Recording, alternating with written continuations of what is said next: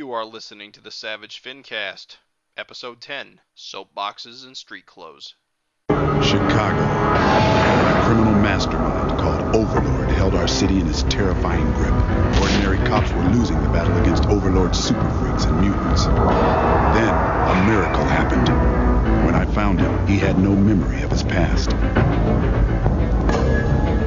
I helped him find an identity and a life. Now we have a fighting chance. Now we have the dragon.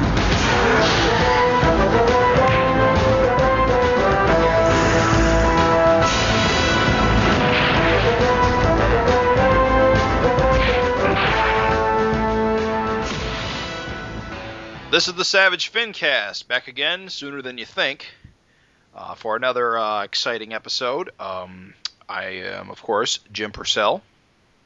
And I'm Craig Olson. I'm Raven Perez. Back again, Mr. Perez. Yes, always a pleasure. Uh, you know, just as much as I can. As if you guys have a shortage, I hope I can jump in there and help out. Yeah. Raven, we totally we didn't talk about this last episode on episode nine, but um, you have a pretty awesome web comic. At least I, I think it's pretty damn awesome. Thank you. Uh, can you talk about it t- to the listeners? Let let them know what you do because everyone should know about this.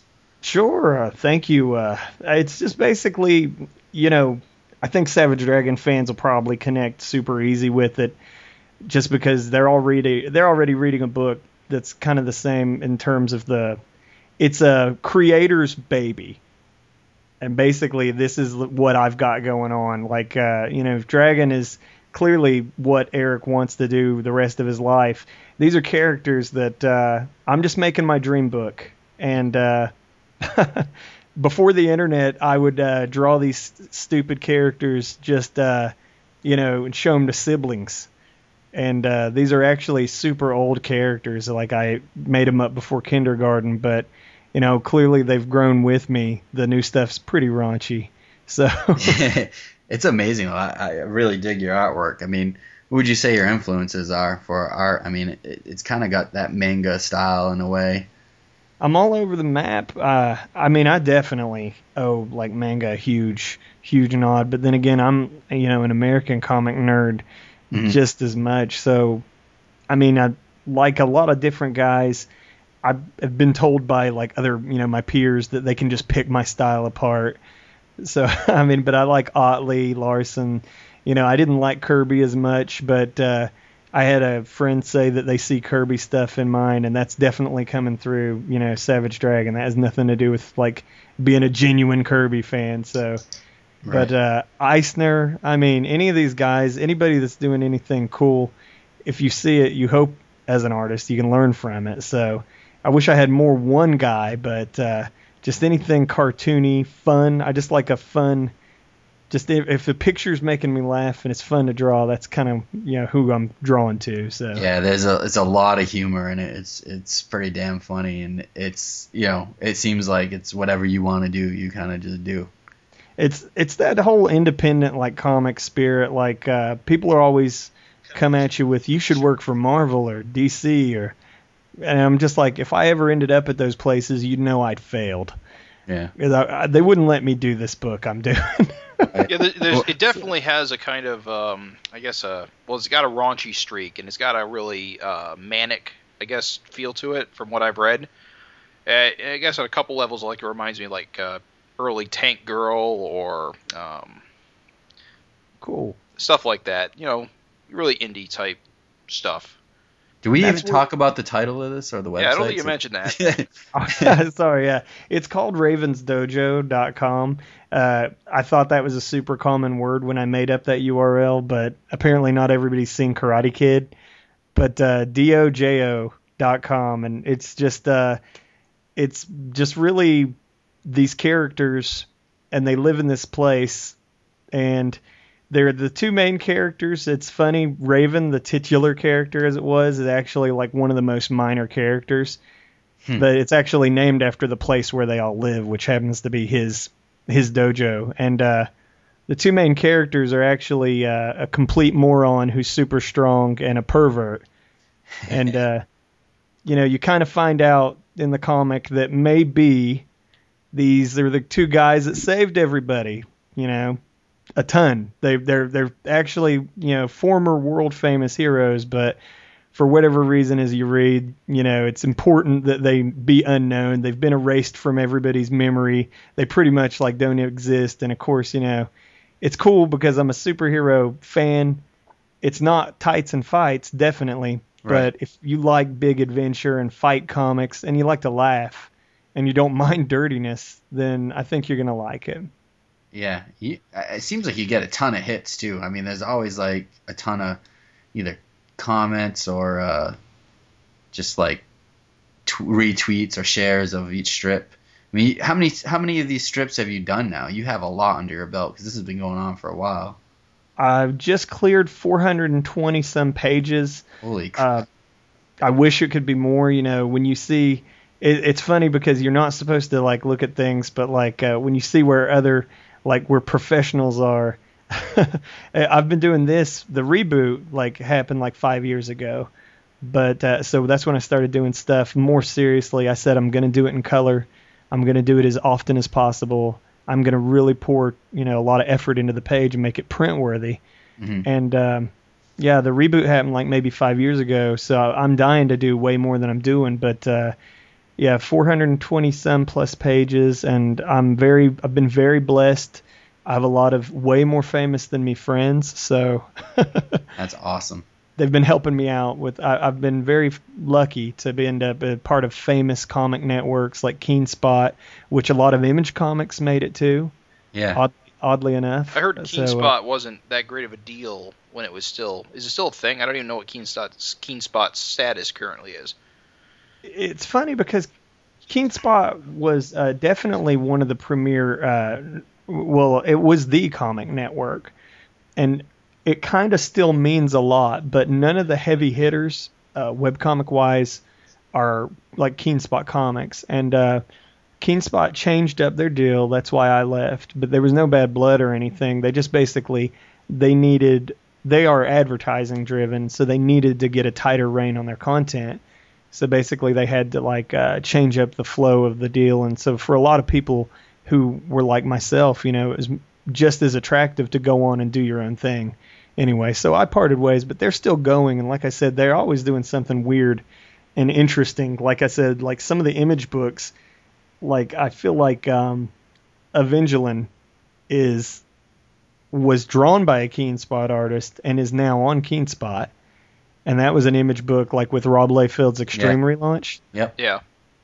So it's kind of it's kind of cool. Those guys have their fingers in a lot of different stuff. So, but I've been very blessed to be you know associated with a lot of super talented people, and I have a lot of fans. Nowhere near like you know Penny Arcade or PvP or anything, but yeah, we'll, we'll give it time. You know, I'm not going anywhere. I'm gonna do this as long as I live. So it's cool. I'm excited to have people that if you do something so weird and personal, it's cool to have people excited for it. So I think I would like Savage Dragon fans to give it a try. I think they'll dig it.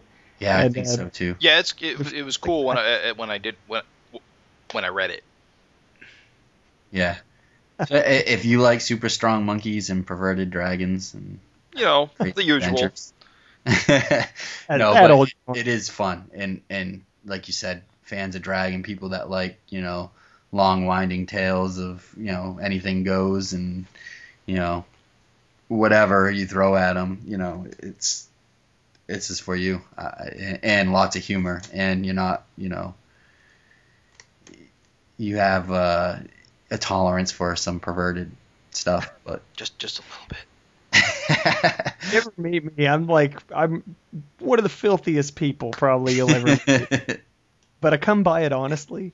No, I it just- is. It, it's cool. It's not like shocking or super dirty or well, I don't know. It, but it's fun. It, it, take it from me. Give it a try. It's it's uh It's one of those comics that's like more suggestive suggestive than it is, you know, you know, in your face. I guess. I mean, And I unless never- you, I don't know. Did you see the last? One? No, uh, I haven't read the list. maybe, maybe I'm wrong about that.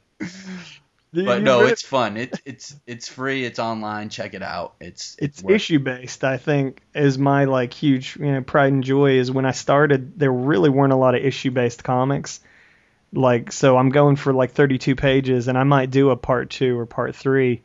But like, you really don't have to. Even if you're like looking at this and you're like, oh my god, you know, I don't want to read 400 pages of this. You could read issue one and two and issue like five and six, and it's a little story arc just to give you a taste of stuff. Kind of like, so I think for fans of American comics, you know, like I said, that's where I'm coming from. So I hope that you guys enjoy that a lot. Cool. Cool. So that's ravensdojo.com. So R A V E N S D O G O.com. Check it out. J.O. J.O. what did I say? Geo? yeah. That's Oh, God. I'm already sending people to the wrong website.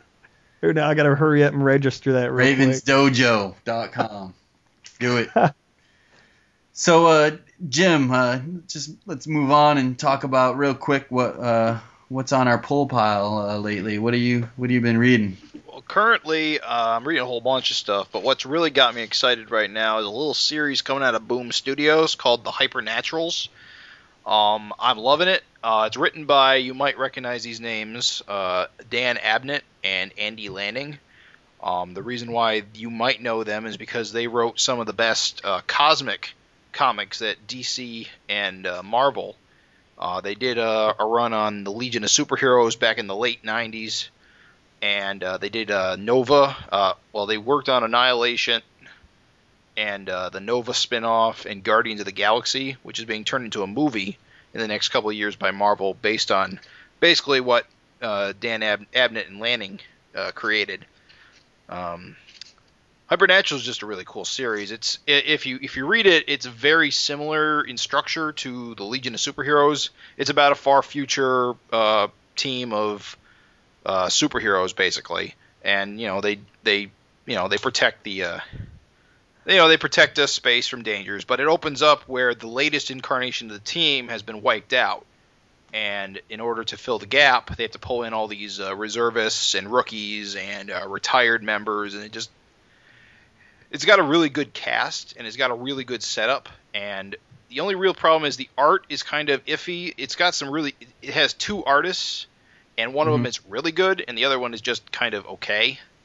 And they kind of switch back and forth within the same issue. I think i i don't i, I it's kind of I don't like when they do that. it's kind of noticeable but i'm sure they're doing it for cost reasons or uh time ish, uh, making sure it's done on time issues. I think that's my only real issue with it um, Yeah, that always throws me out of a book when like the art changes. I can't. Sure handle does. Yeah, actually, there's another series that Boom Studios is putting out that's also really good. It's called uh, Extermination. It's written by uh, Simon Spurrier. Uh-huh. It's, it's a actually it's really cool because it's about uh, it's about superheroes, but it's also a post-apocalyptic story. Basically, the world ends, and there's like, and, yeah, basically there's like some alien invasion that completely wipes out the world that the superheroes fail to stop, and now you've got a Batman character and a Doctor Doom character teaming up to try to survive in this like nightmare. Ah, that sounds bad. And again, That sounds good. it, it is good. Uh, I think Boom Studios, ever since uh, I think what happened was uh, Mark Waid's, uh, uh, what's it called, um, Irredeemable ended. They've kind of expanded their superhero quote unquote comics just to try to fill the Mhm. gap. I think they've done a really good job, especially between Hypernaturals and Extermination. Cool. Sounds good. that sounds awesome. Yeah. What are they like? Did those series just start, or are they? Been Oh no, around? yeah, they just started. Um, uh, Hypernatural's first issue was fr- uh, issue of, from Free Comic Book Day this year, and Extermination came out a month later for a dollar first issue. Cool. But they're also regular ongoing. They're four dollars an issue, so it's another one of the cases of comics getting more expensive. Hmm. Yeah, Nothing we could do about it at this point, I Not guess. really. about all you can do is go 100% digital and wait a month after they come out and save a buck or two. It's about all you can do. So, uh, Craig, you were reading anything interesting? Um, a couple of weeks ago, I think last episode we talked about when I went to the Baltimore Comic Con and I was flipping through the dollar bins and I happened upon almost the entire series of Big Bang comics, which came out of Image around 96 to 2005. So these aren't recent books, but they're fun books. I had a couple of random issues Um, it's basically an anthology series by Gary Carlson, who, again, uh, we talked about his Megaton comics and him writing and co-creating Vanguard. So he's got a lot of tie-in with Erik's characters and uh, has done a lot of work with Erik. He created Big Bang Comics with an artist uh, writer called uh, his name's Chris Ecker, I believe. I don't know really much about his background, but anyway, it's an anthology series. It lasted 35 issues at Image, and it's pretty damn neat. It's uh, it focuses more on. What's that? I'm sorry, I didn't realize it ran 35 issues. For some reason, I thought it was like a series of one-offs and specials. What it is is it's 35 consecutive issues, but each issue is kind of like a different character or a different time or whatever. So it kind of gives you that feeling, kind of like what um, Erik's doing with the the next issue special. Right. That's kind of the uh, feel I got from when I, I I don't I don't actually own any, but I stumbled across them occasionally. Yeah, it's like an anthology. They they don't kind of continue from one issue to the next, but you know, one issue they'll have the Knight Watchman, which is like uh, the Dick Sprang kind of style Batman, but it's Knight Watchman. Kind of looks like Batman without the horns. They have an Ultiman, which is like a old action comic Superman. They have Blitz, who's like Flash.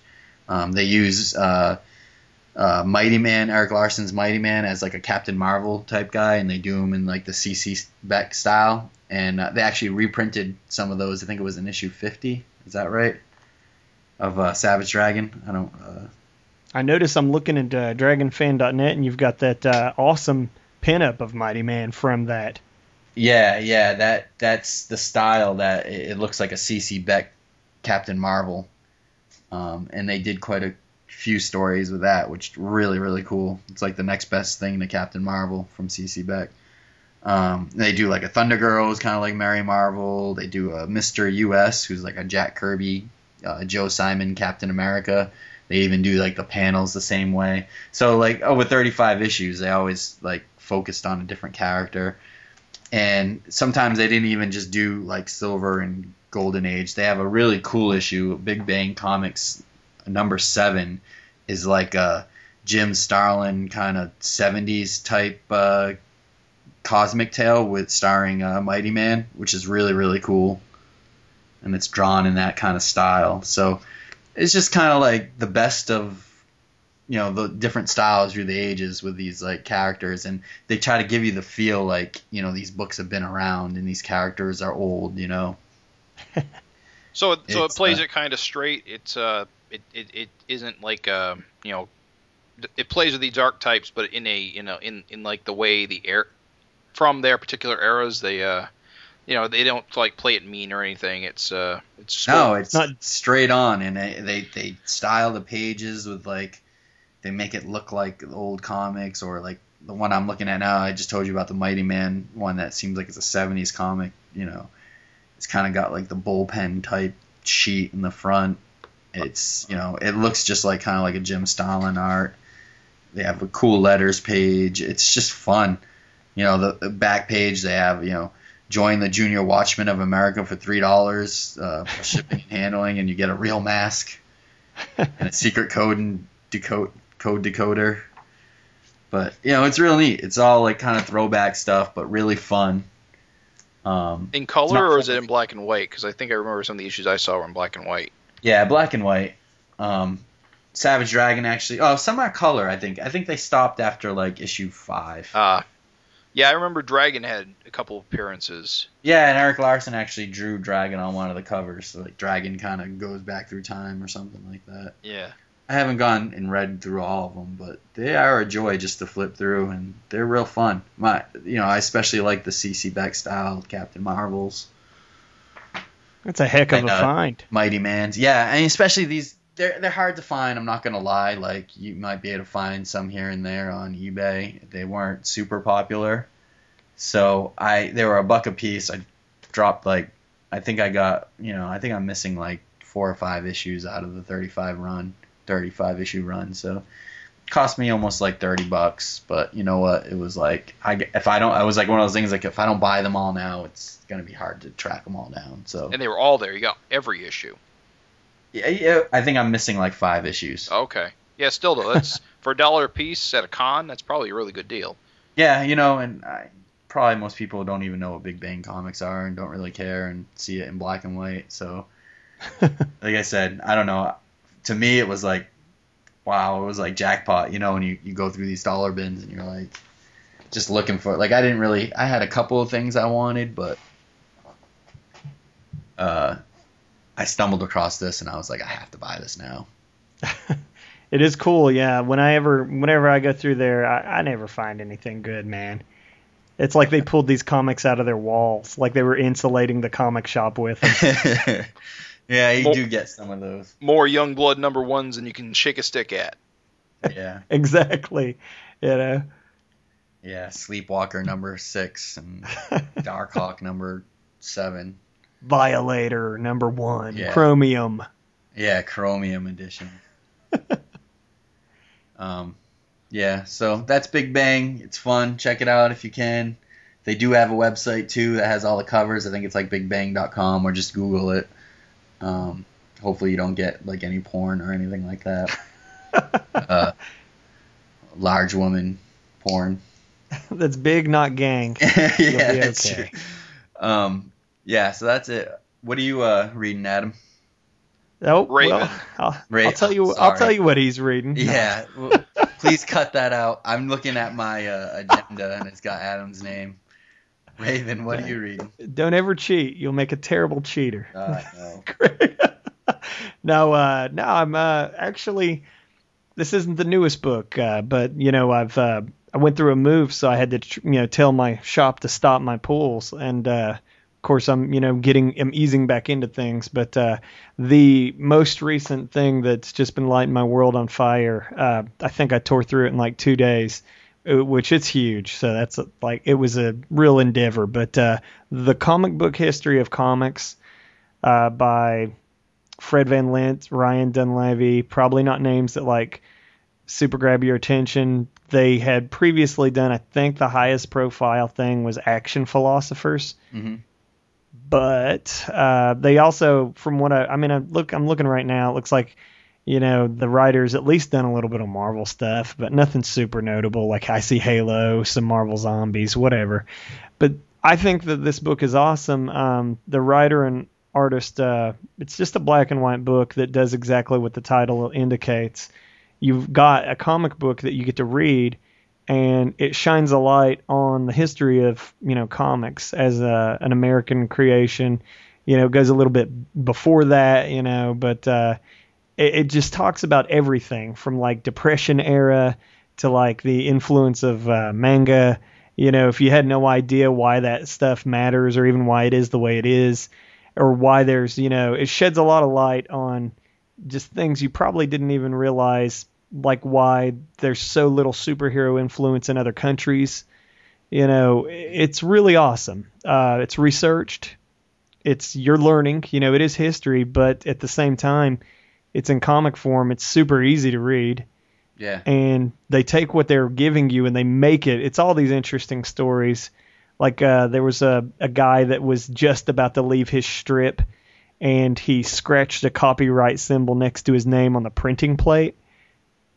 And so when they ran it, because they didn't look on the printing plate, he was the copyright holder suddenly of all this back material, and he became like a millionaire. And it's just all these really weird, awesome stories. And uh, the comic book industry is insane. Yeah. And when you read when you read this, you really get an idea for, like uh, the Tales from a Crypt editor, who you know killed his wife with a an iron.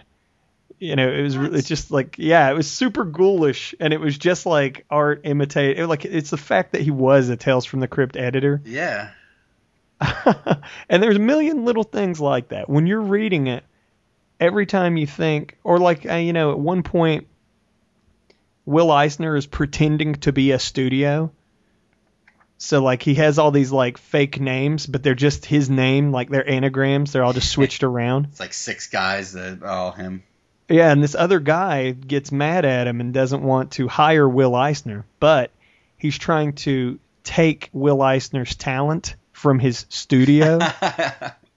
so he's making up his aliases, trying to contact Will Eisner's aliases, and so you've got like, you know, fake publishers trying to contact fake artists, you know, That's- because these two guys won't talk to each other, and they do a good job. It's amazing. You will be shocked, and I think anybody who is an American comic reader should read this just because they talk about the bubble burst. There's a bit in there about image. Oh wow, so it's like right up to like now almost. It is amazingly up to date. It talks a little bit about like web comics. I mean, it's up to date. It starts in the like the yellow kid, you know, the very first comic character, and goes all. It it gets really current, so it's cool. What It's what's the name good. of it again? the comic book history of comics. It is maybe a month or two old. It's by IDW.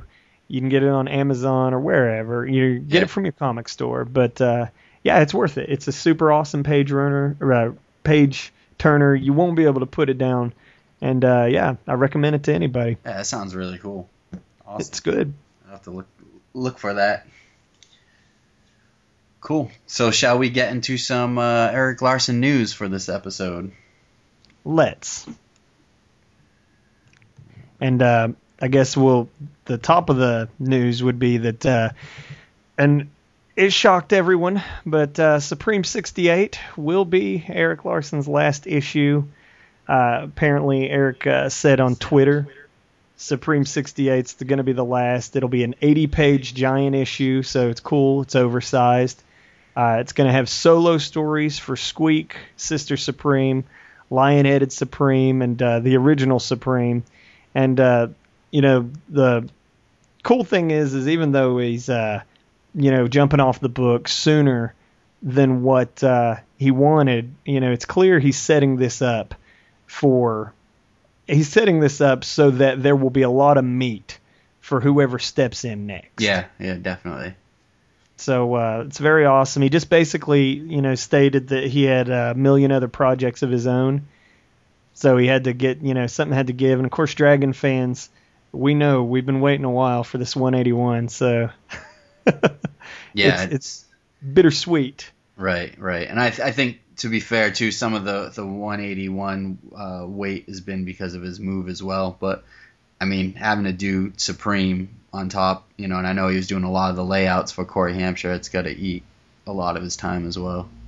Yeah, so it was it was cool to see him do other things. Uh, definitely exciting because he is so, you know, committed to Dragon. Sometimes it's you know hard to even think of him doing other stuff, but then you get you know Supreme was cool. So yeah, he's got the Giant coming. 68 will be the last. It'll be a little bit you know premature, but then it looks like we're getting like way more content. We're getting, I mean, issues these days are what 20 pages at a lot of places. Yeah, Well, So, from, from from just what you know, looking at what it says, being 80 pages with solo stories, uh, I'm gonna guess that the lead story will probably be something like 32 pages, and the rest will be uh, backups. Uh, Yeah. I wonder if uh, Corey's going to be drawing the whole thing, though. I'm, I'm curious how. No, I, I talked to Erik about is. this. I, I talked to Erik in Baltimore when I was in Baltimore about it, and he's. It sounds like he's gonna have different guys. Yeah, I assume that was probably going to be the case. That's uh, probably for the best. Yeah, Harry Carey, if he had to draw 80 pages, like. yeah, and and I think you know I don't think it's a secret, but even talking to Erik, it sounds like uh, you know, it's it's gonna be late. No, impossible. I I think for 80 pages it'll be okay. yeah, As a swan song, I mean, you can do worse than an 80 page giant. Butcher Baker number 8, I'm looking at you. yeah, So yeah, that was a good one. It was nice, but I sure would have liked a little extra for my weight. yeah. The one, okay. the one thing you didn't mention um, that I think is was kind of cool was that um, while this whole thing, when Erik was talking about this on Twitter, Rob Liefeld chimed in because I think someone asked, you know, what's going on with Corey Hamscher, and uh, Rob was like, you know, Corey's great on the book, and he wouldn't leave him out of the picture once Erik moved on unless he wanted to move on as well. So again, talking to, to Erik in Baltimore, I was like, you know, what's going to happen after you leave? Has someone been, you know, chosen to take over? And Eric's like, I don't, you know, not that I know of yet. And he's like, I don't, you know, that's if you know Supreme even does continue because he's like, you know, it's not like the sales are lighting up the charts. So who knows, you know, what Liefeld's plan is if you know he's Yeah, going to continue. it's really up to Liefeld to decide if he's going to hire someone and keep the book going.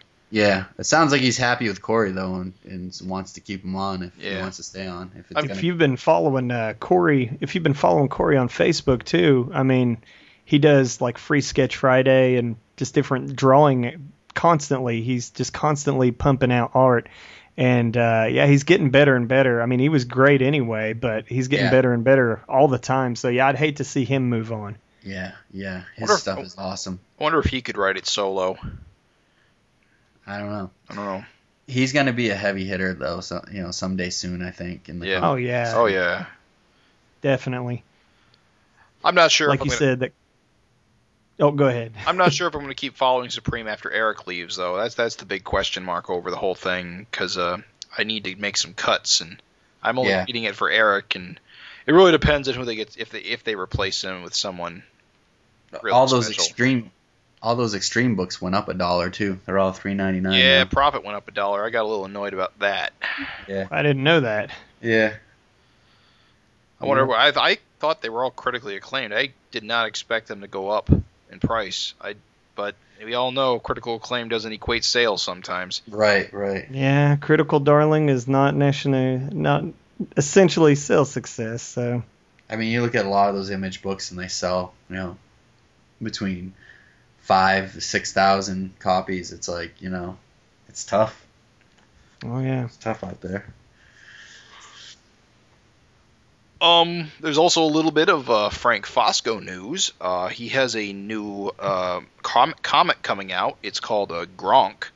Um, he's apparently the artist. He will be. Um, it's current. Wait a minute. It's um, written by a someone named uh, Cortland Brugger. Uh, Gronk is an alien caveman who's just trying to survive on a primordial world filled with bizarre and dangerous creatures. Um, it's currently available, I believe, on print on demand uh, through IndyPlanet.com. Yeah, I had, I think Craig also had the pleasure of reading an early uh, digital copy of it, and I have to say it was pretty fun. yeah, yeah. It is. It is. It's a fun little ride. If you're a fan of Frank's art, I mean, his art's fantastic on it. Um, I know talking to Frank Cortland uh, Brugger, I, I guess that's how you say his last name. He's a writer creator. I think he's, he's also an artist, and he did all the designs for Frank. So Frank's working off his designs, but it's it's pretty fun. It, it reminds you of like a kind of like Jack Kirby Devil Dinosaur type tale. Definitely a lot of weird creatures, a lot of uh, kind of cartoony, violent action. Yeah, it's fun. I like what I'm. I'm looking at the little uh, digital preview here, and uh, yeah, I really, really like the art. I love the designs too. Yeah, it's neat. I, it reminds you of something you would see on like a like a Jim Henson type like I don't know, Yeah, Yeah, it kind of like reminded Dark me. Crystal or something. It kind of reminded me of like Usagi Yojimbo, or uh, I don't know, maybe uh, you guys have heard of Gon, uh, the manga. Oh yeah. Yeah, the dinosaur. Yeah, hmm it's kind of like that, I guess. I, I mean, it- Yeah. yeah, that's sort of that's sort of comic, I guess, is what I'm trying to say. Like, Yeah. like, like uh, Kubert's Tor or something like that. Yeah. Definitely. Frank definitely. I like to see anytime there's like this alien world, like you know, so little's recognizable as something else. So yeah, and that's cool. what you get with this. Is there's nothing human on this at all. And, and Frank's a great guy. We had him on episode three of the FinCast. He's all around nice guy. Uh, like uh, you know, um, like Jim was saying, uh, Frank was sending us some preview pages to check out and get our opinions on it. He, he's just uh, he's an all around class act. So um, if you like his work, or even if you don't, just you know, support a, an artist out there who's a, also a fan of Savage Dragon and, and check it out. You know, you might, you know, if, if you if you didn't like the Vanguard strip for whatever reason or Ethran is completely different, but I think you know his his art is amazing, and I think you'll you'll really enjoy it. So give it a shot. I know I'll be checking it out. Uh, I did. I didn't get in on previews or nothing, so I'll definitely be checking that out. definitely. So, should we talk about Savage Dragon 181 now? No, we're not going to talk about it. Just, Yeah, we'll no, skip it. Let's skip it. Yeah, Wants to hear let's about just that. Uh, jump straight to the letters page because there's a lot to cover there. it's been a while since we've had a new uh, issue of Savage Dragon in our hands. Yeah, it has been a while. It's been like three months or two months or some period of time that I've lost track of, which isn't I was good. fiending. I was having withdrawal. It was it was bad. It's when it's like the only book you're getting. That Mhm. means that you're like going for like three months without really comics. Yeah, yeah, definitely. And Supreme, it was- Supreme only goes so far to filling the hole. Yeah. so I had cut. I had made some heavy cuts. I was down to like Invincible, Walking Dead, and Savage Dragon, and I guess Supreme too. But like, uh, yeah, it, it was it was like super skimpy. You know, I was just like, oh man, you gotta have patience though. It, Right. it was worth it. It was a good issue. Oh yeah. Yeah. I think from our last review, I think Savage Dragon 180, Jim and I were like, man, We were a bit critical wasn't the about it. Best. Yeah, but I think 181 made up for it. I enjoyed it, and I wonder if a lot of that has to do with it being like 90% focused on the character of Dragon for Maybe. me. Are you guys not a fan of the Malcolm book? No, I'm I'm a huge fan. Uh, well, I'm a huge fan of Angel. Uh, I like her as a character and her story arc and all that other good stuff. Uh, Malcolm, I like as a character. I like his purpose and I like what was done with him to make him the lead character. Um, I don't know. Maybe just annoyed that Angel isn't the star. You can call it Savage Dragon. Have Angel be the lead character. I'm just saying. she is Angel Dragon. she sure is. I uh yeah, I mean I just I like the dragon character. It's gonna take me I, I I do like Malcolm, but it's gonna take me a while to warm up to, to accept him as the lead. And I'm sure it will happen. But it's always great to see like uh, like almost like an old friend kind of show back up again and, and it, it felt like an old Savage Dragon issue. it was definitely. and this is the first dragon heavy issue since 175. I mean, he's had much more of a, a role since then, uh, but uh, this issue is mostly him, with only like I think only like two pages, two three pages, uh, set Yeah. on Earth. With the others, Yeah, and I, I wasn't a fan of the whole invasion story arc that much, and I'm glad that we're kind of moving on, and this is kind of moving to the next chapter. It's it's good. It's good stuff. I, I was digging Invasion. I really, really, uh, I like to see, you know, sort of, I guess, Vanguard's war finally hit Earth. It was kind of that was the big deal for me.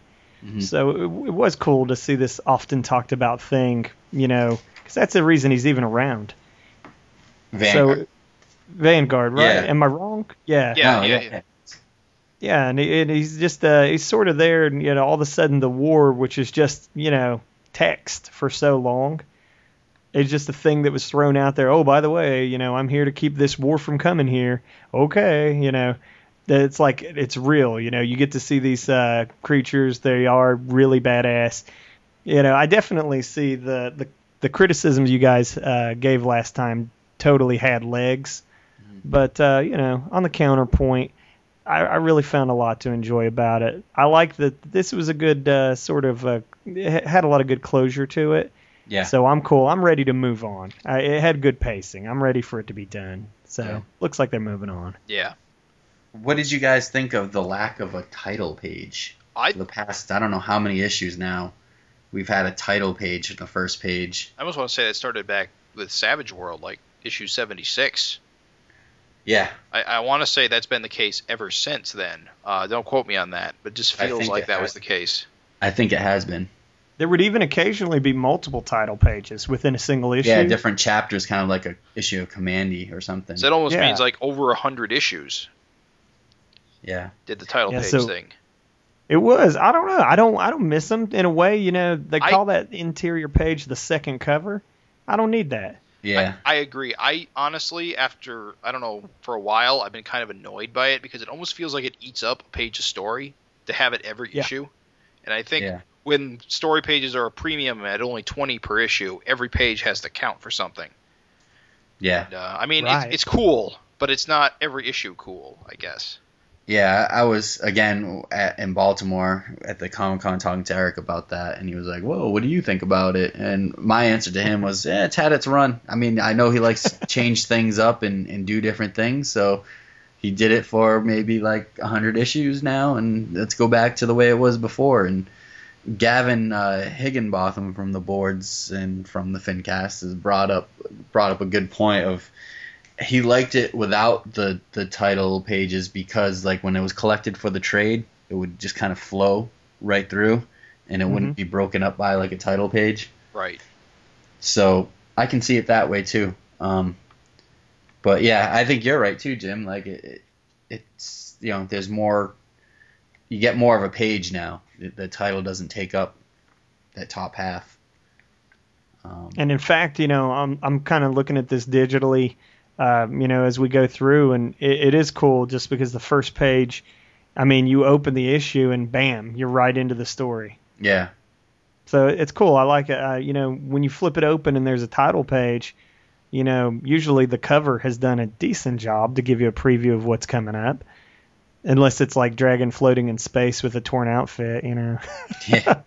but uh, I mean, you know, I don't, I won't miss it. I mean, it's cool. It was cool. I'm glad he did it. Actually, it was neat design wise, but eh, you know, right. it's cool. Well, I New stuff. Here's my opinion on that. I think it works if every issue is like a standalone story, like it used to be in the Silver Age and Golden Age, where you'd have the title story and that would be the story, and then next issue you'd have another story. But for a long time now, we've had multi-issue stories, and you don't really need a title page for every installment of a longer-running story. I mean, I think that's just my general opinion on that. Right. That, I, I just think it works a little better without. Maybe have it at the start. That have it have it as a way to mark the start of your story arc. Yeah, yeah, yeah I'm, I, I'd be down with that. All right, I want to say something real quick before we get away. You want to talk about this issue belonging to Dragon? The silhouette on the interior page with the credits would appear to be Dragon's instead of Malcolm's. Let me. Yeah, you might be right about that. Let me do. That's a pretty sharp nose. yeah, I guess you're right. I didn't notice that. I'll have to go look through my other issues. Actually, I was just looking at the silhouette, but I was looking at it because if you hold it up to the light, it looks like his head's full of stars, which is kind of cool. Carl Sagan. I uh, yeah, I you know this and the thing with like these issues too with like Dragon and the spaceship, the coloring is like so off the wall between like they always do the backgrounds of the spaceship that like real rich red. And uh, they always like I found it odd this issue like they weren't wearing well, I guess towards the end they were, but they always like the the Krylians or Krillians or however you say it, they always wear like the funkiest outfits that are just like they must be colorblind. But what did you guys think about like a lot of this issue, like the first half of this issue with the fight? The backgrounds are just just white. Well, totally like. I I had a thought about that. Um, I think that's generally consistent with the interiors of the ship from mm-hmm. previous. Mm-hmm. I mean, on the first page you see he's in basically a room that's all red. And I think and that's, that's always like the color of his like private chambers, I think, or something. right, but like. it's always like a solid co- color for like the top uh, for the for the for the ceilings and the floors. I think it's most it's more to make a suggestion that the rooms are much larger than you can possibly see. Yeah, I think it's it's it's supposed to make things look like huge. I think, right. um, and not claustrophobic because I think that's kind of what it does, especially with this second page splash page. It really makes it seem like it has no ceiling. I guess so. It feels like it's a huge arena. If you like drew a roof of some kind, it would like mm-hmm. feel more claustrophobic. I'll agree with that. Yeah, as a design choice, yeah. I mean the solid flat colors, you know, opening it wide up, yeah, it definitely uh, creates. I mean, if there was, I mean, what would be there? Like you said, like some generic spaceship interior roof. I mean, you know, it doesn't really. It's, it's been done before, so it is kind of a cool thing. Like visually, that's kind of how the interior of their ship has always looked. So it didn't bother me because once you get later on to like Earth scenes, they have backgrounds, and it kind of creates a, a, a separation between if you're on Earth or if you're in the spaceship. So I, I, don't. I think on one hand, yeah, it's probably an artistic shortcut, But on the other hand, stylistically, it's consistent with whatever's come before. Right. And Yeah, so it'd be different if it it'd be different if it was like looked one way completely different before in previous issues and then suddenly there was just no backgrounds. But like that's kind of the way it's always been. Like I, like, Yeah. I want to imagine like the ceiling is like one huge fluorescent light, and you just can't see the detail, and it's like far off. I guess that's kind of how I visualize it. yeah. It's like they're fighting in an Apple store.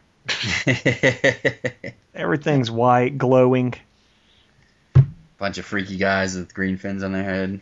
geniuses.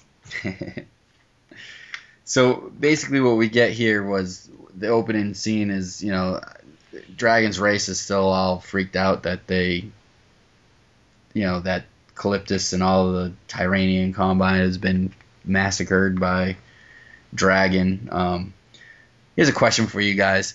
Now, last episode, the last issue, Dragon dropped one of those like those kind of like gas bombs like Kurr did on Earth. Yeah. correct? Yes. Right. So, I mean, Calyptus is a big planet. You got to think there are some like Vanguard's people, like the Cliptians or however you say their names. You you got to think that some of them have survived. Like if, if the Earth was totally invaded, there's got to be like some areas of the Earth where humans would survive somewhere. You know, whether it's the rainforest or whatever. Well, I think the the planet had been occupied for a long time because if I remember correctly, that Vanguard story that basically revealed that his race had been conquered was like way back in like 150 or even maybe even 125 or something. Yeah. It was a while. Basically, I can I can I you, you're right. I mean, it's a super. So if there was any hope for for any of those guys, like any of that race to be alive, basically Dragon just killed them. well, that's the thing. I don't know if you know. I think Kurr's devices were tailor made for human biology, so theoretically he would have modified them to be tailored to. Uh, uh, That's true. I didn't think about that. so it may not affect Vanguard's people if there were any survivors. I was kind of surprised too. I mean, that's an excellent point. It, it's funny because it kind of shows like a Kurr trait carrying over a little bit. Yes. like it's just an afterthought. Nah. like modifying you know modifying it to you know just pulling out this poison like does he know is that a recipe he knows or where'd Well, that come he, from He's the emperor. I think he just told somebody do this, and Yeah. they did it because he's the boss. They had that bit where he like was shooting he was just mowing down those guys with the guns that they had Yeah. and he was sort of like huh you know like those guns were going to be such an awesome thing the next issue poison Yeah. just poison them Well, Dra- Dragon's always. I, I've made this observation before. I believe that Dragon has always been sort of ruthless in his methods. He's he's like one. He's he gives you a chance, but if you're a danger to others, he'll take you down permanently. He has no qualms about that. Right. yeah i can agree with that And you know, and he makes the argument in this issue that how dangerous and how genocidal the people he wiped out were. So he has no remorse for them. Yeah. And still, his uh, son Krull really isn't going for it, so challenges him to a death match, which seems a little extreme to me, but I guess maybe that's Well- their religion. Well, that's the thing. Dragon calls him on the bullshit uh, hypocrisy that that entails. Having something like this in your in your uh, way of life that you claim is a pacifistic, peaceful one is just why? What? What? Who thought that was a great idea? Right. I mean, uh, uh, that's the whole thing. I mean, let, let's let's talk about this.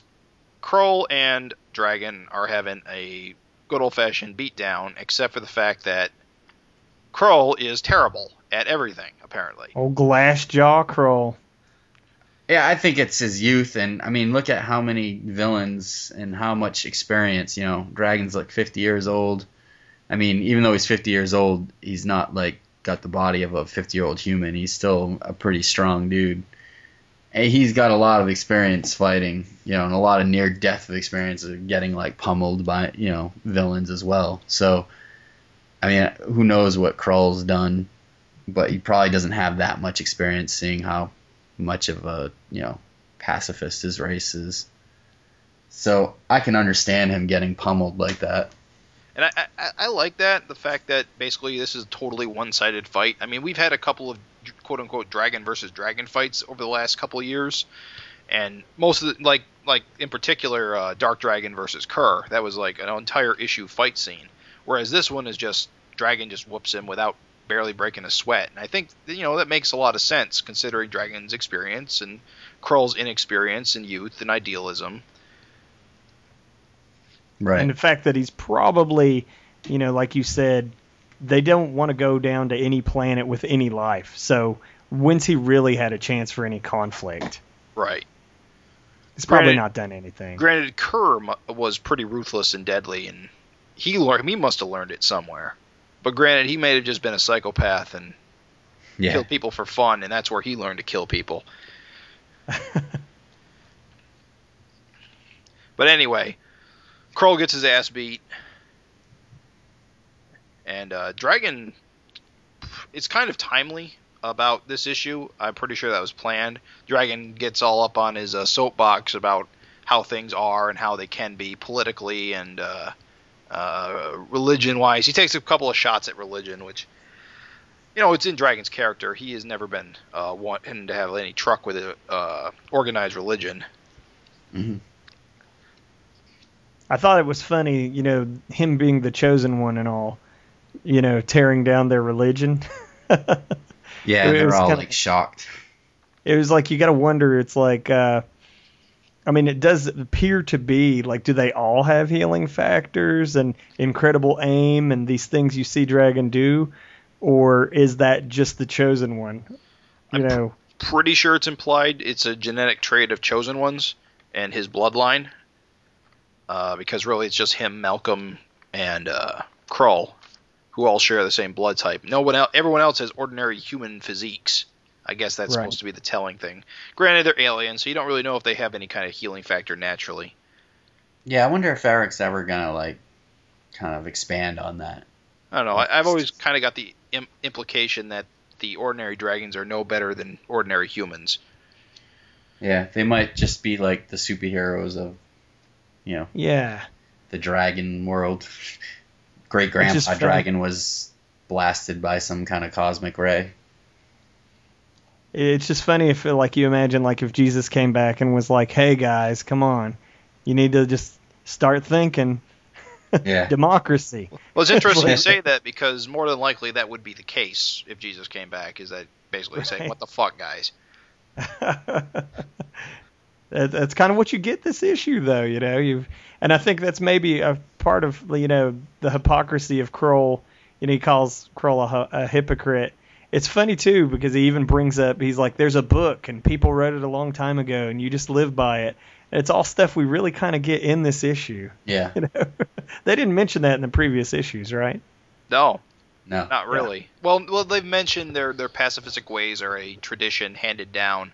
And, Well, of course, Dragon in that particular scene is specifically referencing the the uh, Christian Bible on Earth. He's talking about Right. another book that was wri- written a long time ago that people follow blindly, et cetera, et cetera.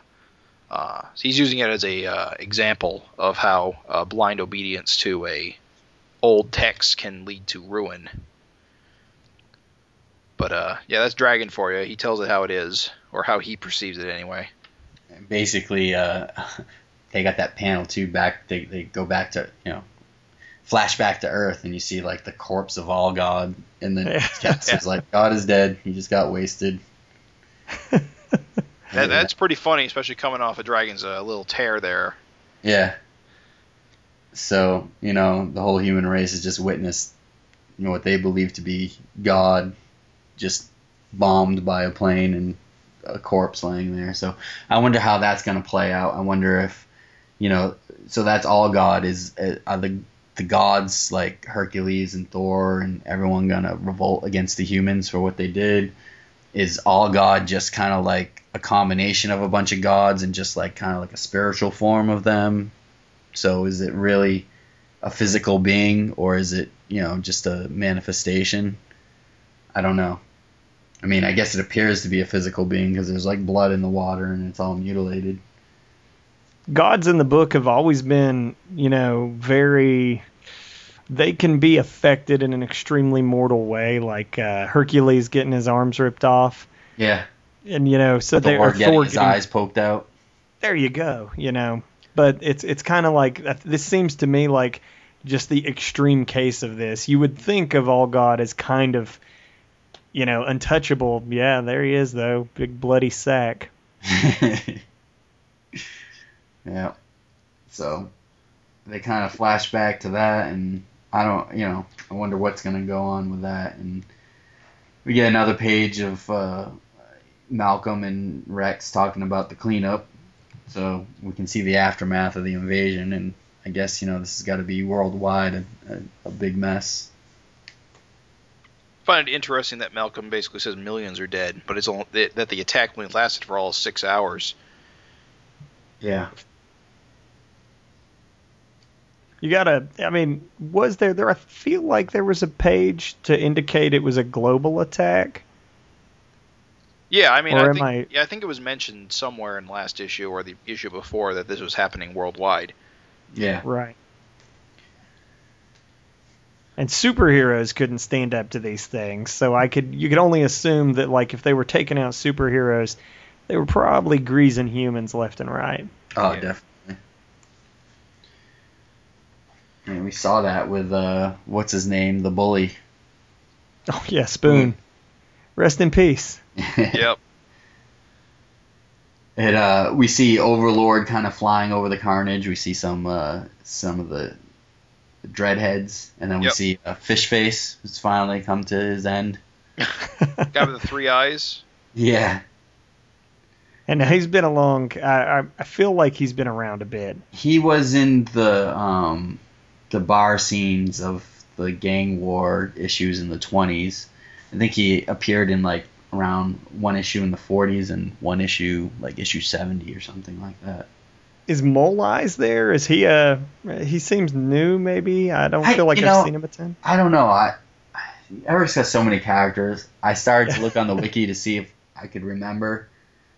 Um, that's on the Savage Dragon wiki, and I can't remember if I've seen him before. Uh, Gavin Higginbotham will have to fill those in on the forum. Overlord must be getting soft. He didn't just blow him away.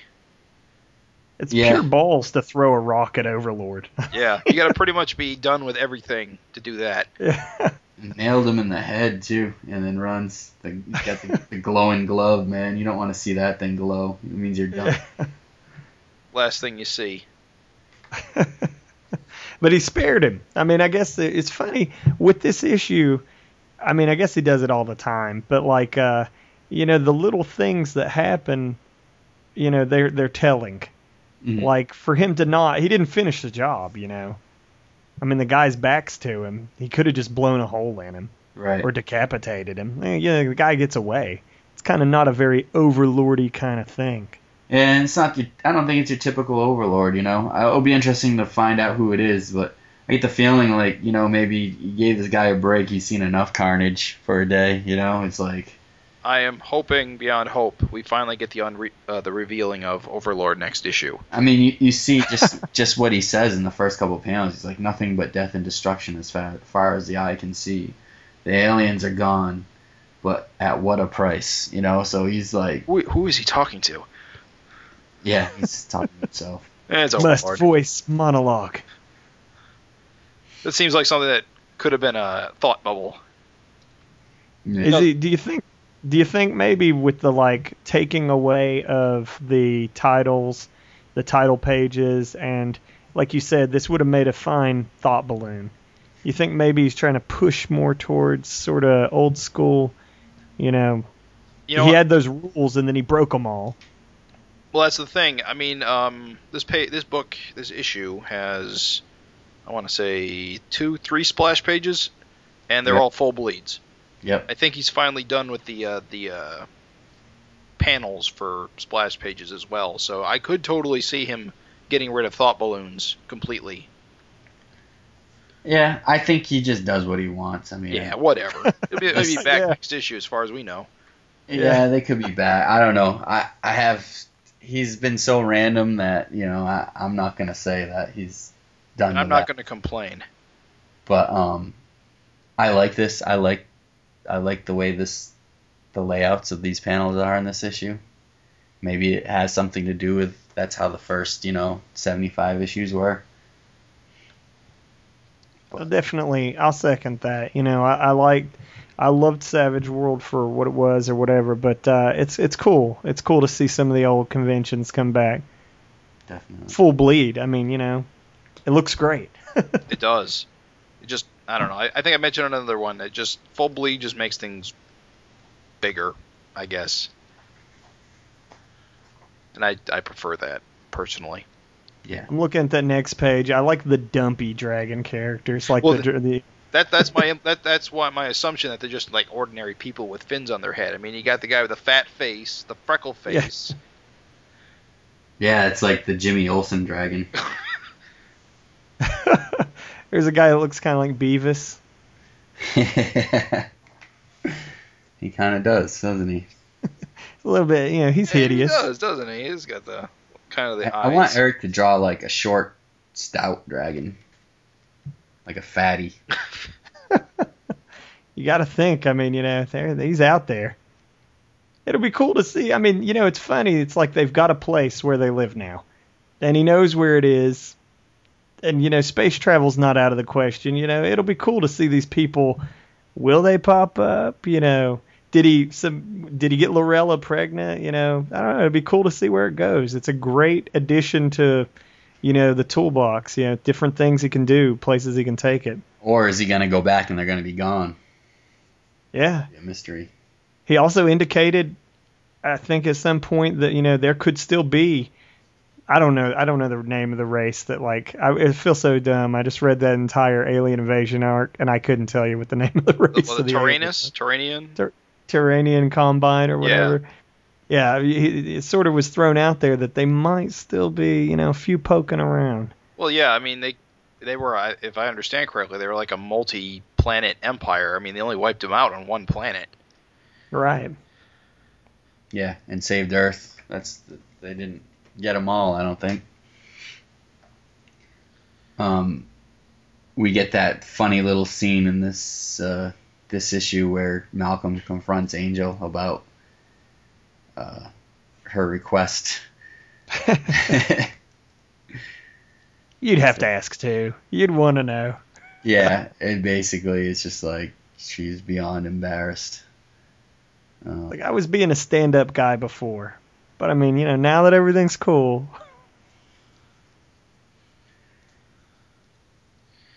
And so you wonder how that's what that's going to do to their relationship, if that's going to drive them apart or what. Yeah, I'm, I'm, that's probably something that I'm most interested in, and is where their relationship is going to go from here. It, it's just gotten, it, it, it, it's already a complicated relationship, being siblings and all, and with different, you know, biological parents and whatnot, and their dad being dead. But you got to wonder what Dragon. Well, I guess I won't spoil the fact that two pages later, Dragon is coming back to Earth. Whoops. you bastard. Yeah. So Okay. yeah, yeah, I'm, I'm I'm seriously curious. I, I know uh, before the invasion started, uh, Angel had been talking to Frank Jr. about going uh, abroad to Europe with him. Oh Gotta yeah, if forget this about may, that. If this may accelerate their plans to get the hell Yeah. out of Dodge, get some space. We'll see. I forgot about that. Doesn't Malcolm still have his girlfriend though? Uh, You haven't seen her for a while, and no, she broke up to- with him. That's right. She got freaked out Yeah. because he, he he burned that guy's face off. That's right. What was that guy with the American mullet guy? What was his name? Crap. Uh, Warren was- Terror. Warren, Warren Terry. Terror. That's right. He burned his. Yeah, he blew his head up, and uh, it freaked out his girlfriend. So, and this this issue kind of took me by surprise because, you know, Dragon beats Kroll, then says, you know, we got to set up an election, then wins the election, and then is like, all right, I won, but now I'm out of here. Like, like, you guys see how this election stuff works. Now work it out among yourselves. You know, I don't really belong here. See ya. That kinda- Democracy. That's dra- that's Dragon for you. Throw a monkey wrench into everything and just yeah. go with your gut. I mean, he finally found his race of people, and you know, helping them out. I I guess you know he he is a father of you know Angel and Malcolm, so Yeah, he's got responsibilities at home. I mean, he can't I mean, he he helped him out as best he can and tried to teach him a few things along the way, and but they got to fly on their own. Still weird. You would think he would help them like set up shop. I think I don't know. I think Dragon is you know smarter than that. He knows that he's actually be him being around is actually probably a worse influence than him not being around because they're always going to see him as the chosen one leader because that's what their you know scripture tells them to do. So now that he bails on them, it like forces them to rely upon themselves. Right. Yeah, it feels like the election thing was basically to let you know that as long as he was around, you know, they they probably wouldn't move on. Yeah, Right. they would just follow anything he says. Right. So like for him to actually leave, you know, and uh, kind of, you know, abandon him, it is kind of like, well, now you got to move on. Yeah. And it's funny because, you know, Dark Lord's kind of lingering behind, and you're never quite comfortable with Dark Lord. You don't know what his motives are. He's, you know, he's helped Dragon multiple times. He's also, you know, Killed Dragon at least yeah. two, three times. You still don't know if, you know, his motives are pure or what what's going on. Um, He's, just- usually self-serving. I mean, you know. Yeah. He freaks Well, me out as a well, character. that's the thing. You say self-serving, but I almost get the impression that everything he's ever done is actually for the quote-unquote greater good. He's kind of like Dragon in a lot of respects, is that he'll do anything to whatever his alt- altruistic goals are. He'll do anything to achieve them. yeah. Yeah.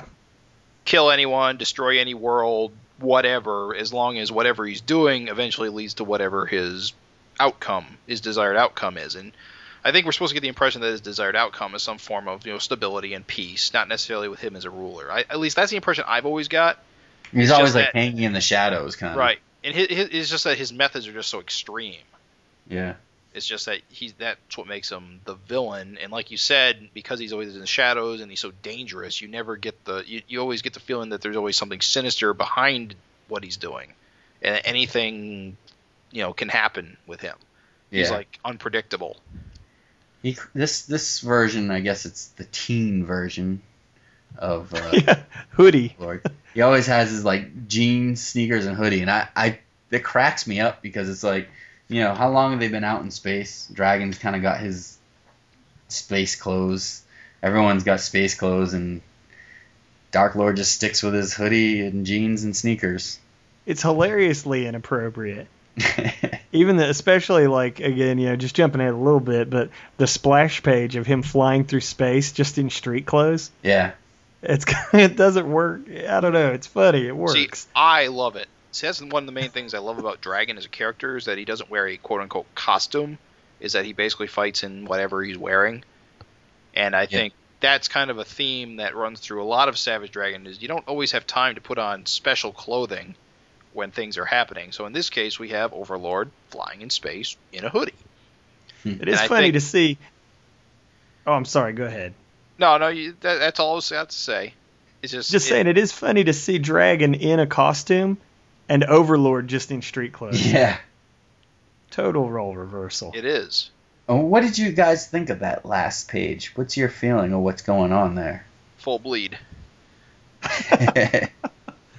Well, before we jump to that, can I just say I thought the I'm 50 was a bit of a bombshell. That's true. Yeah, I'm sorry. I didn't even skip over that. That is. uh Uh, Oh. it, it, it was subtle because you don't think that, but even for him to say the words that he was past his prime when the series started, it's kind of cool because it like shows you like you know what's what's the future hold for Malcolm. Right. You See, know, I what don't kind know. of I think it's kind of weird just for him to say he was pa- quote unquote past his prime because he's an. It's now been established he's an alien. He has his physiology isn't the same as a human. So who's to say their prime isn't twenty years later? Yeah. Maybe he doesn't know what his prime is. He's just Yeah. basing it on human.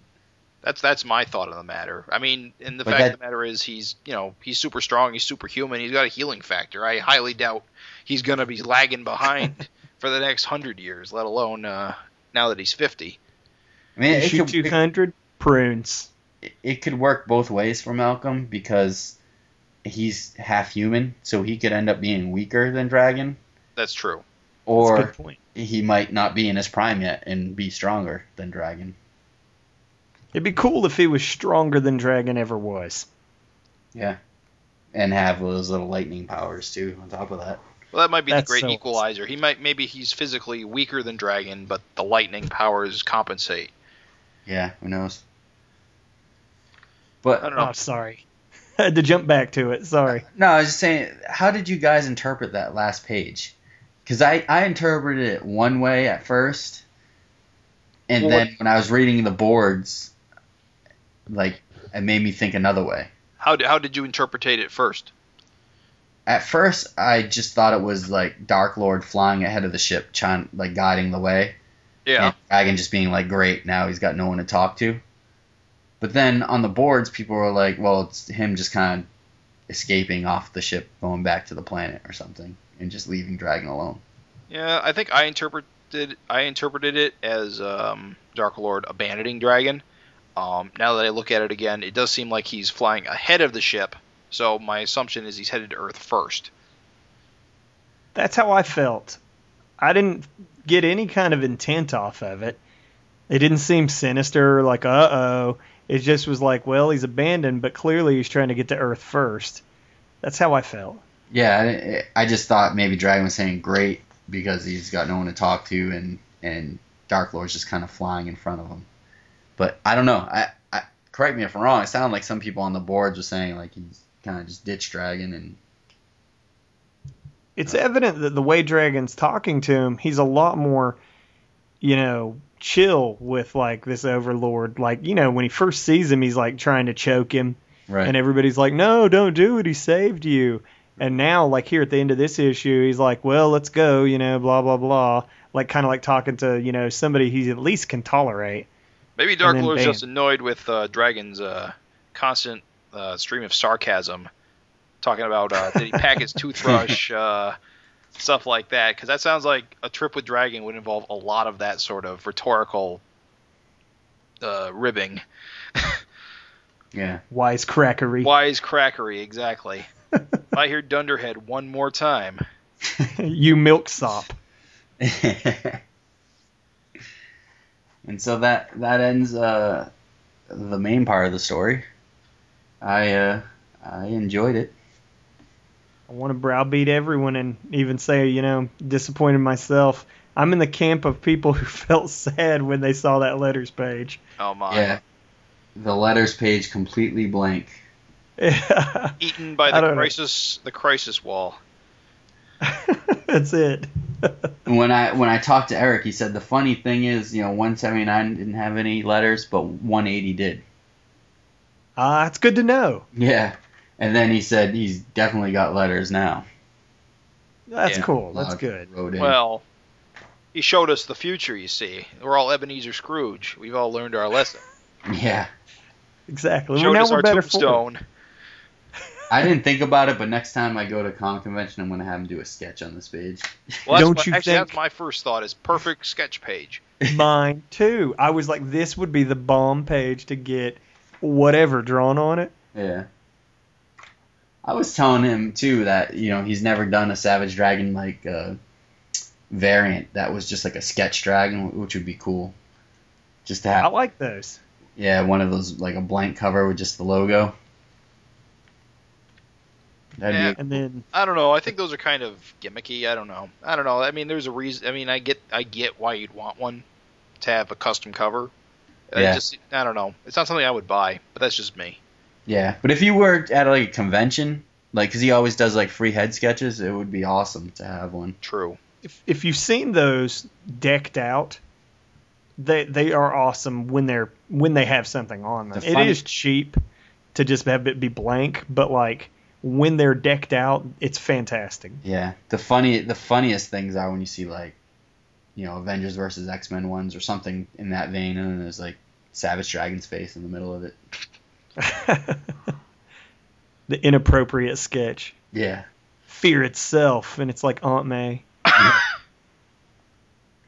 All right, let's uh, talk about Vanguard real quick. It's um, well, it's been a while since we read Vanguard too. I got to remember what happened last issue. Um, picks up where last issue left off. I believe last issue uh, Wally blew up the ship and him along with it. right. and so Vanguard's having a little bit of trouble dealing with that. He, uh, I think he, he, um, the other, uh, the other Calyptus uh, military guy is eager to get back home to salvage what he can, but Vanguard is uh, not in no hurry to leave. Yeah, it's Baracus and Thram are the Calyptans, so Baracus is. Well, there you go. There's two survivors right there. So Yeah, just got to find a Calyptus woman, and they're all set. yeah. so yeah, I guess they're going down to Earth to refuel or something, or get get some food or whatever, and they're gonna travel back. Yeah, they're, they've repurposed one of the uh, Tyrrhenian ships to uh, replace the satellite they lost as their way of getting home. and it kind of brings up the question of what's you know Vanguard gonna do with you know Roxanne still staying on Earth. Who's apparently, uh, because she has first-hand knowledge of what happened up in orbit, is becoming like world famous. Right. So she's not going anywhere. So what's Vanguard up gonna gonna do? Um, but as they fly the ship into the atmosphere to refuel or whatever, they get the attention of none other than Aetherian, Dun dun dun. who uh, I believe we haven't actually seen him since the uh, the backup story that ran way back in uh, what does this footnote say? 145 through 149, 159. That's what I see. Because uh, he, he he didn't appear in the first Vanguard story, right? It was uh, trying to think. Although he may have had a, like a one panel appearance, but that may have been the Savage Dragon story. I feel like this is his first real appearance here. Yeah, I'm thinking that may be the case. This may be his first mate, uh, return appearance.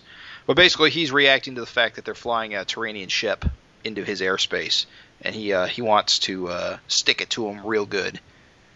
So he's up there tearing the ship apart, and then he attempts to punch uh, what's his name? Um, I can't remember his name either. It's uh, it's a short name. Big muscle bound guy that's traveling with Vanguard's crew. Anyway, I know what you're talking about. Um, right. Aetherian's impressed that he can take a punch to the head, and the big guy is impressed because he could feel it. right. and he recognizes Vanguard. Vanguard kind of stops him, and uh, everything simmers down. And they go back to Etherian's little uh, powerhouse, which is kind of like his cat, Castle Grayskull, I guess, where uh, the source of his power is. It, it was all the whole sto- backstory of Etherian is in. Uh, you know those that Savage Dragon backup 145 to 159. So we don't have to go through it all here, but it is kind of funny. It seems like Gary Carlson is just trying to like tie in all of the characters that were in Vanguard's universe together in this, you know, in this backup. Yeah, he's he's really brought everything together. At least just to get a nod that it all exists in the same general world. Yeah, which kind of freaks me out. Is you know, is he kind? Of, Are we seeing the chapter close on Vanguard, and you know, is is this like the last hurrah, and he's gonna go back into space because he doesn't, he's not needed out here anymore, or what? Right. I don't know. It's like it's one of those big question marks that really makes you excited to see what happens next. Whether or not uh, he'll stay, you know, just to be around, or he'll go and have his next uh, adventure, whether or not we see it or not. Right. it's cool. I, I like. I don't know. I, I did get that feeling of closure too, and it is cool to see. You know, like I said, stuff like that progress. Yeah, and to get like an end of a tale, if that is so.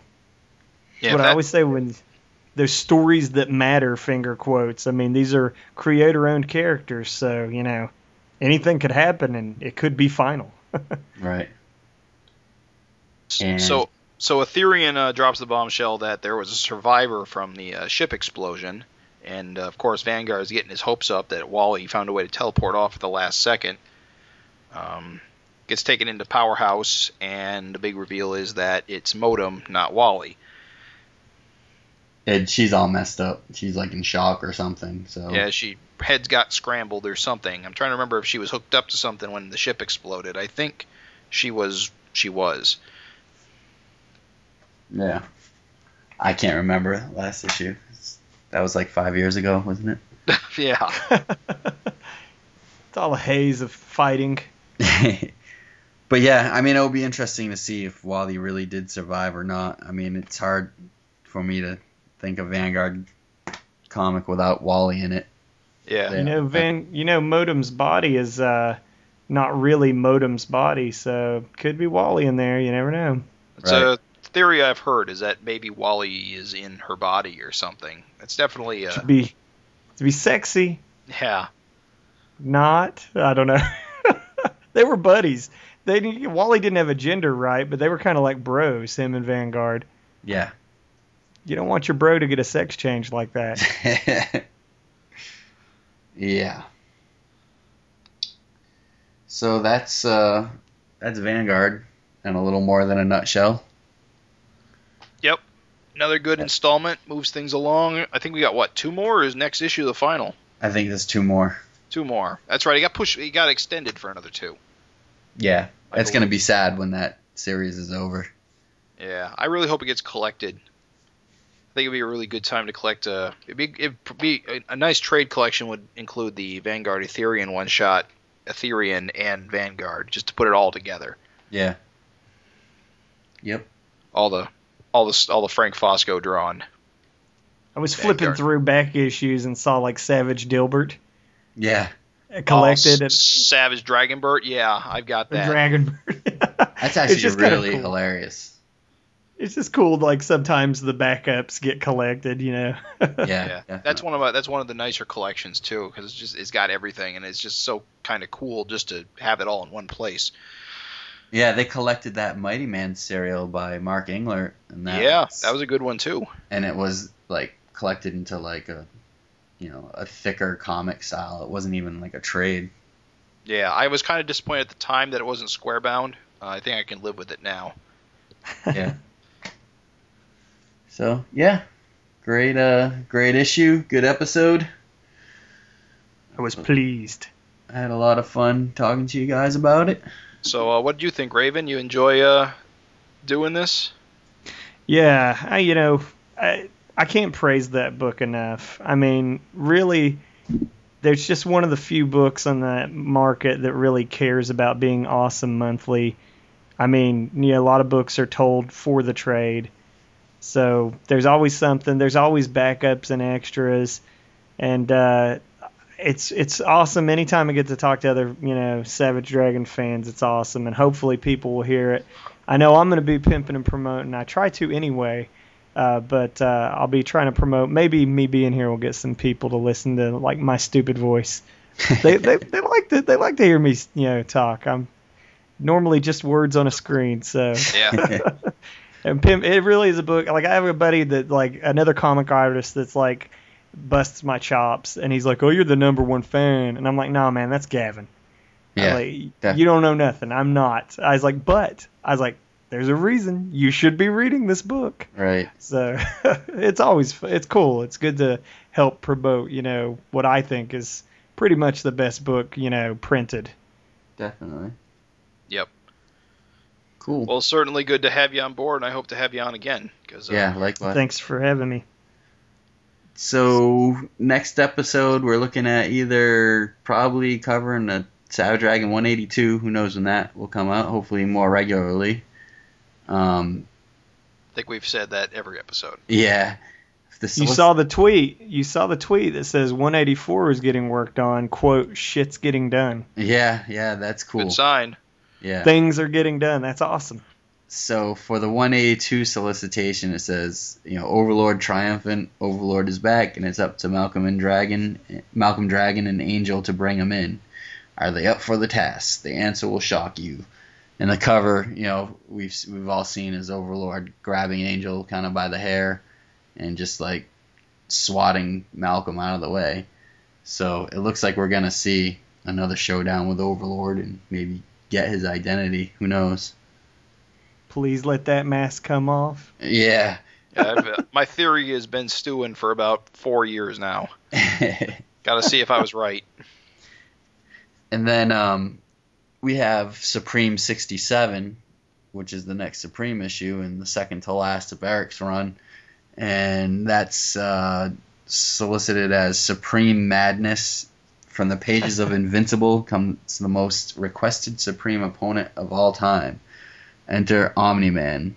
Supreme is out of control. Suprema is at death's door, and Ethan Crane is in a bad way. Can even Omni Man hope to save the day? And that's where we see the cover of Omni Man squaring off against uh, Supreme, which should be pretty cool. That is going to be a barn burner. It's going to be awesome. And I think this is the issue where, well, the rest of these issues where Corey Hamscher actually is taking over all of the art, whereas in the other issues he was, you know, drawing over the layouts. Right. I'm curious if that's changed now. They've uh, changed the uh, what's going to happen with uh, the final issue. Yeah. On a on a side note too, and I'll shut up after this. Talking to Erik at Baltimore, I was asking him about that, and he said that Erik did plot out a lot of those pages, and he gave them to Corey, and Corey didn't end up using his layouts.